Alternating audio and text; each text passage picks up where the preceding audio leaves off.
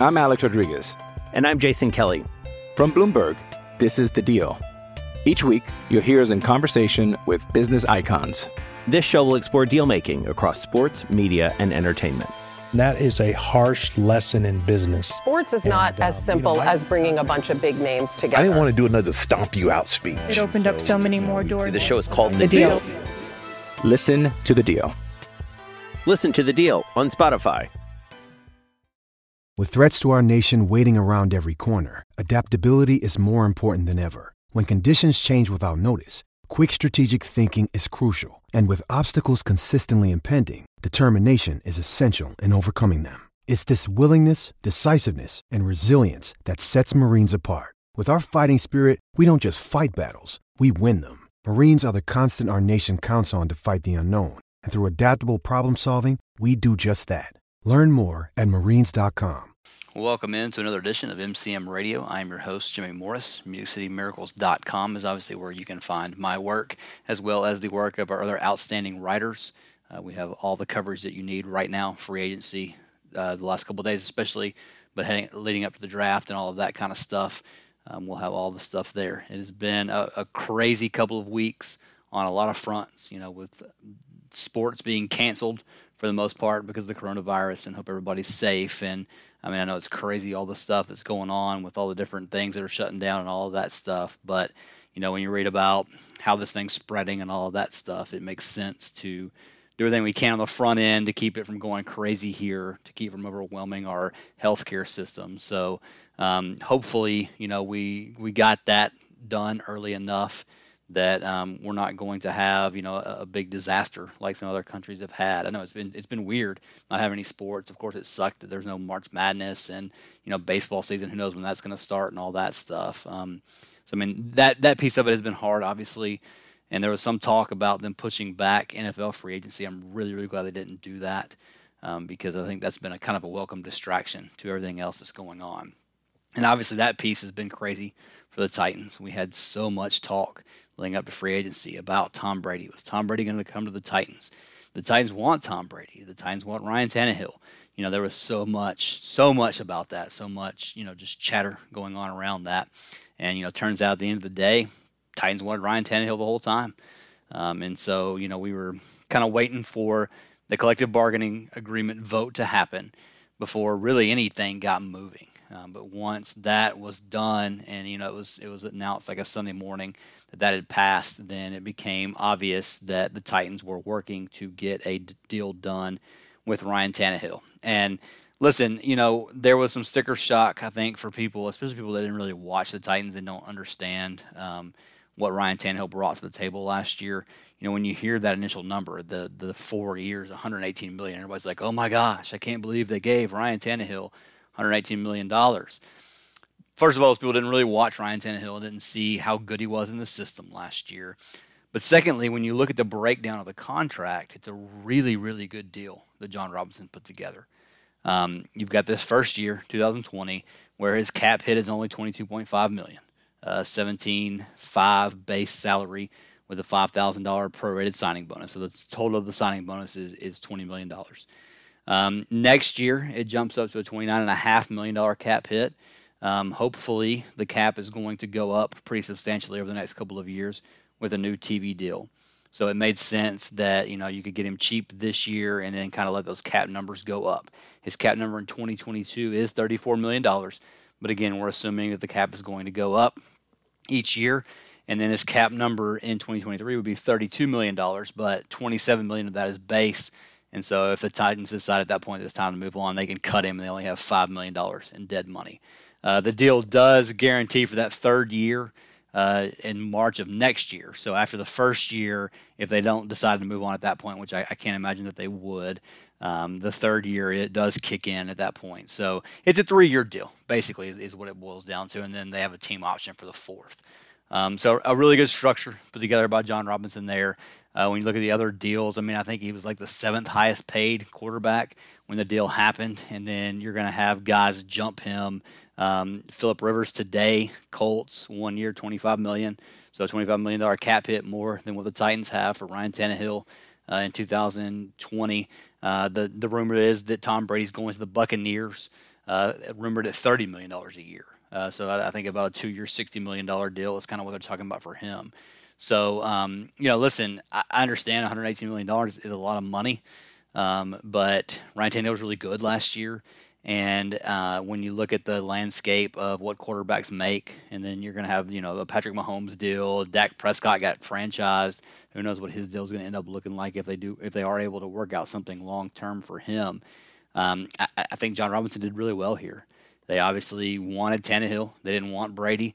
Um, it sounds like you know once Brady got to the market that the Patriots really didn't really didn't want him either, and so it kind of came down to, from what it sounds like, the Chargers and the Buccaneers and I guess he wants to go to the Buccaneers. So it'll be interesting to see how all that plays out. But the the takeaway for the Titans obviously was that they wanted Ryan Tannehill.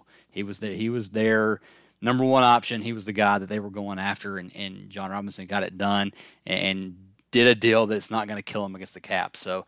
Um, I mean, I, don't know. I, I was I was really happy with the way all that played out, and I'm really excited to see, you know, kind of how they how they go about structuring the offense and you know building off of what they were able to do last year. So that was kind of the first domino that fell, and then you know you, you had the the kind of waiting game to see what was going to happen with Derrick Henry.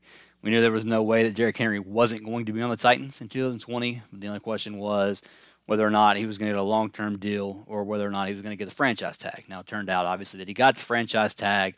So that puts his cap number right now at like 10.2 something billion for 2020. I think they will still try to work towards getting a, a long term deal done for him. I don't know exactly what that looks like, but um, I think if they can kind of meet somewhere in the middle between what Zeke got, which is basically 15 million a year, and what he's going to be playing at this year at 10, if you can get him for you know 12 or 13 for the next couple of years, I think that'd be great. Um, I think that's something they can work out. I really want it to happen. I really want Derrick Henry to be successful. So these people will shut up about how you can't ever pay a running back. Again, we've been over all this. Um, I I do think in most cases it is not smart to pay a running back big money. I think Derrick Henry's different. I think that what this team wants to do on offense is different. They're going to build that around him. Um, you paid a quarterback, but obviously a large reason for his success last year was this was the success of Derrick Henry. I think Ryan Tannehill can be good on his own, but I think he's that much better with Derrick Henry and the threat that he brings. Um, Derrick Henry, obviously, I mean, you see the videos of him working out and all that stuff. He's not wearing down just yet. Um, I think you can get a couple more, couple three years more out of him. I don't think it's it's too terribly risky to do something like that. So um, we'll see how that plays out. They have until July 15th to work out a long term deal with him. I don't know if they will or not. We may be looking at a con at a at a you know franchise tag year here. It'll be interesting to see what Derrick Henry wants to do with that. Now, it doesn't look like we're going to get much of an offseason program because of all the coronavirus stuff. Um, so you know, I think he probably would have sat out OTAs uh, had had that been something that they were doing. You know, April, May. Doesn't sound like that's going to happen, so we're not really going to know until training camp. But I just I don't see Derrick Henry as a guy that doesn't come in. I, I think he comes in and I think he plays, and then I think you know they either try to. I mean, obviously, if they get past July 15th, they can't work out a long-term deal until the season's over. But I think they're going to have conversations, and we'll just kind of see how that goes. But I, I like what they did there. Um, I, I, understand why you prioritize the quarterback. The quarterback's the more important position. Um, I get all that, but I do think that Derrick Henry is kind of the heart and soul of this team, and I think that not necessarily that he deserves a long term deal because at the end of the day, you don't pay him for what he's done in the past. You don't, you know, you, you don't put your franchise in cap issues with you don't stick them with cap issues because of what the guy's done in the past. But I think he's going to be successful going forward. And like I said, I just want to see it. So people like Jeff Schwartz and all these PFF people like, oh my gosh, you can never pay a running back a second contract. I just really want those guys to have to eat it. And I, I just I think Derrick Henry is the guy to do that. So um, it'll be interesting to see how all that plays out. The the next thing that happened was the Titans re-signed a Dennis Kelly. That was after Jack Conklin had agreed to go to the Browns, which was kind of interesting. Jack Conklin didn't end up getting as, as much money as I think we all thought that he would.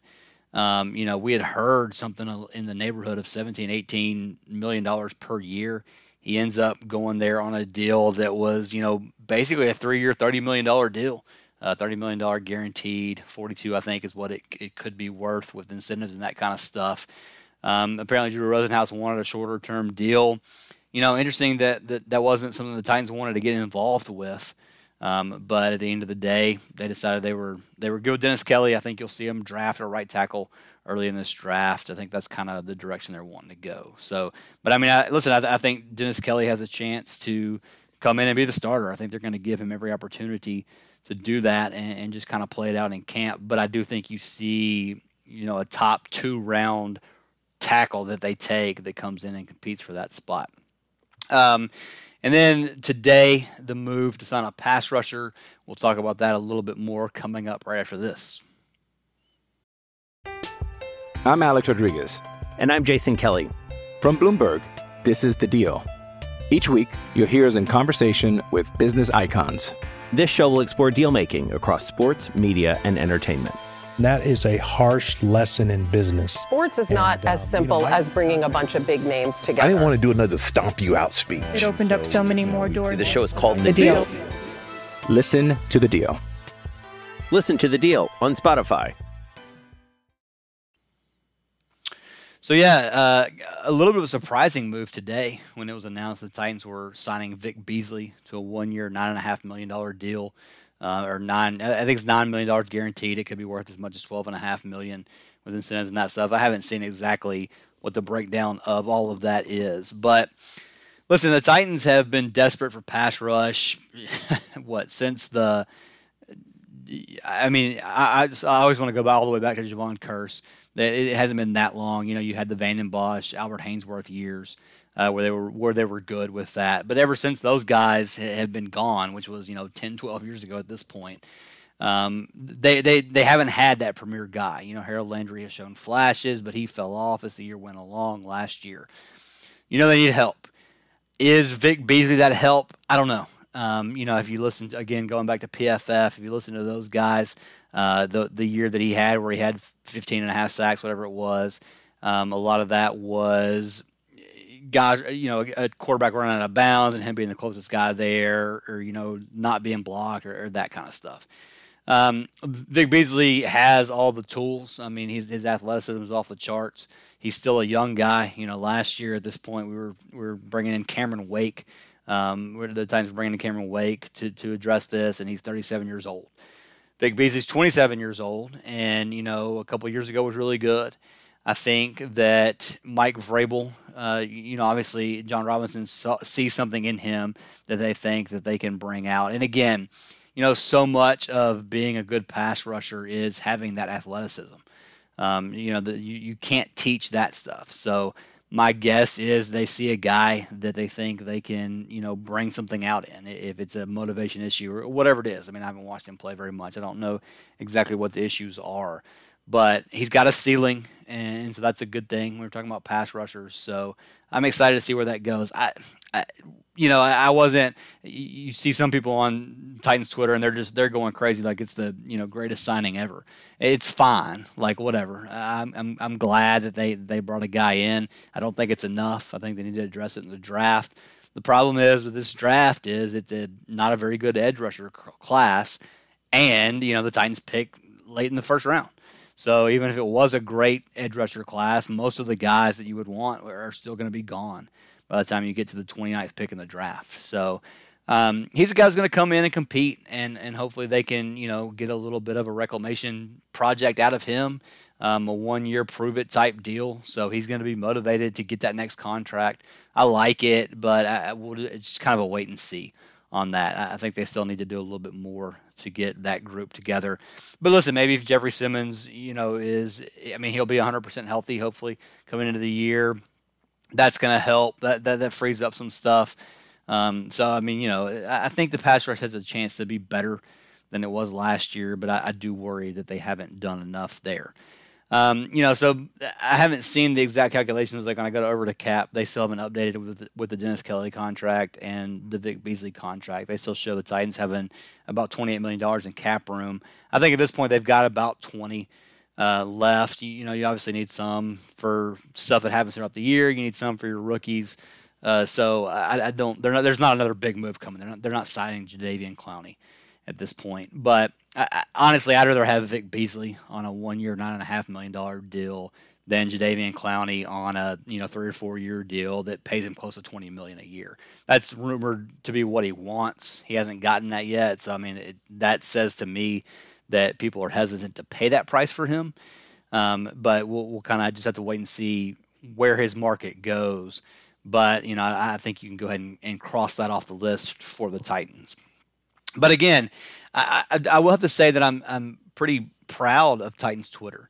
Uh, you know, the, the, Titans haven't gone out and made that big splash. They haven't gone out and signed that big name.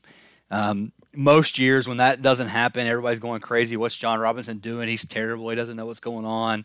I haven't seen a lot of that this time. I, I think everybody kind of understands. You trust the plan, and then you see that the teams that are good, the teams that are that have their own guys, um, that have developed their own talent, they don't have to be chasing the big names in free agency. They don't have you know, $50 million in cap space because they've paid guys like Kevin Byard, like um, Taylor Lewan, like Jurrell Casey, Tannehill, Derrick Henry. I mean, you know, you've got those types of guys here now, so you're paying your own guys instead of chasing other guys on the market. So it's a different place to be in for the Titans, but I think it's a really good place to be. Um, so we'll kind of see how the rest of it plays out. You know, Logan Ryan, I guess, is still the biggest name that's kind of still hanging out there. Haven't seen you know much of a, of a market and haven't heard much interest in him. Um, he's obviously still a good player, can bring a lot to a team.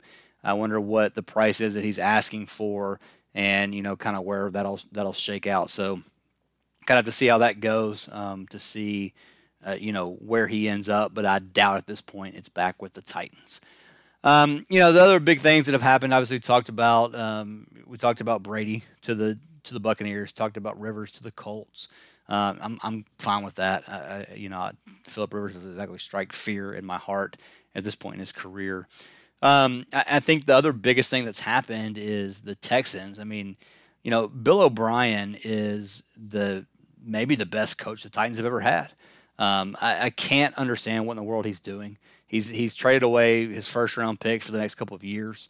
Um, you know, and I, I, saw the joke on Twitter that on Monday morning he woke up with no first round picks and DeAndre Hopkins, and then Monday night he still had no first round picks and didn't have DeAndre Hopkins. So in case you missed that, um, they traded DeAndre Hopkins to the Cardinals, and they got back David Johnson and a second round pick. Listen, De- DeAndre Hopkins has tortured the Titans for as long as he's been in the league. Um, a guy they just they've never been able to stop. So you know, I'm glad to see him go, uh, especially when you talk about the the Texans got crap back for him. Um, I mean, that that's just that's fantastic. So now you're still, I think, the next two years they don't have a first round pick. Um, they're going to have to pay Deshaun Watson at some point. They've you know traded for all the running backs, so I guess they can line up three running backs: Carlos Hyde, David Johnson, and uh, Duke Johnson. They can run the Johnson brothers in the backfield, and we'll see how that goes. So, listen, it's fun. Um, it, it, it's a good time to be a Titans fan when you talk about. Uh, now, I, I, don't, I don't all the way hate what the Colts have done. Um, you know, they, they got better on their defensive line, but they traded away a first round pick to do that. And so they signed Philip Rivers, which gives them a guy for this year. And I mean, he's fine. He's better than Jacoby Brissett. But you can't get your quarterback of the of the future in the first round if you don't have a first round pick.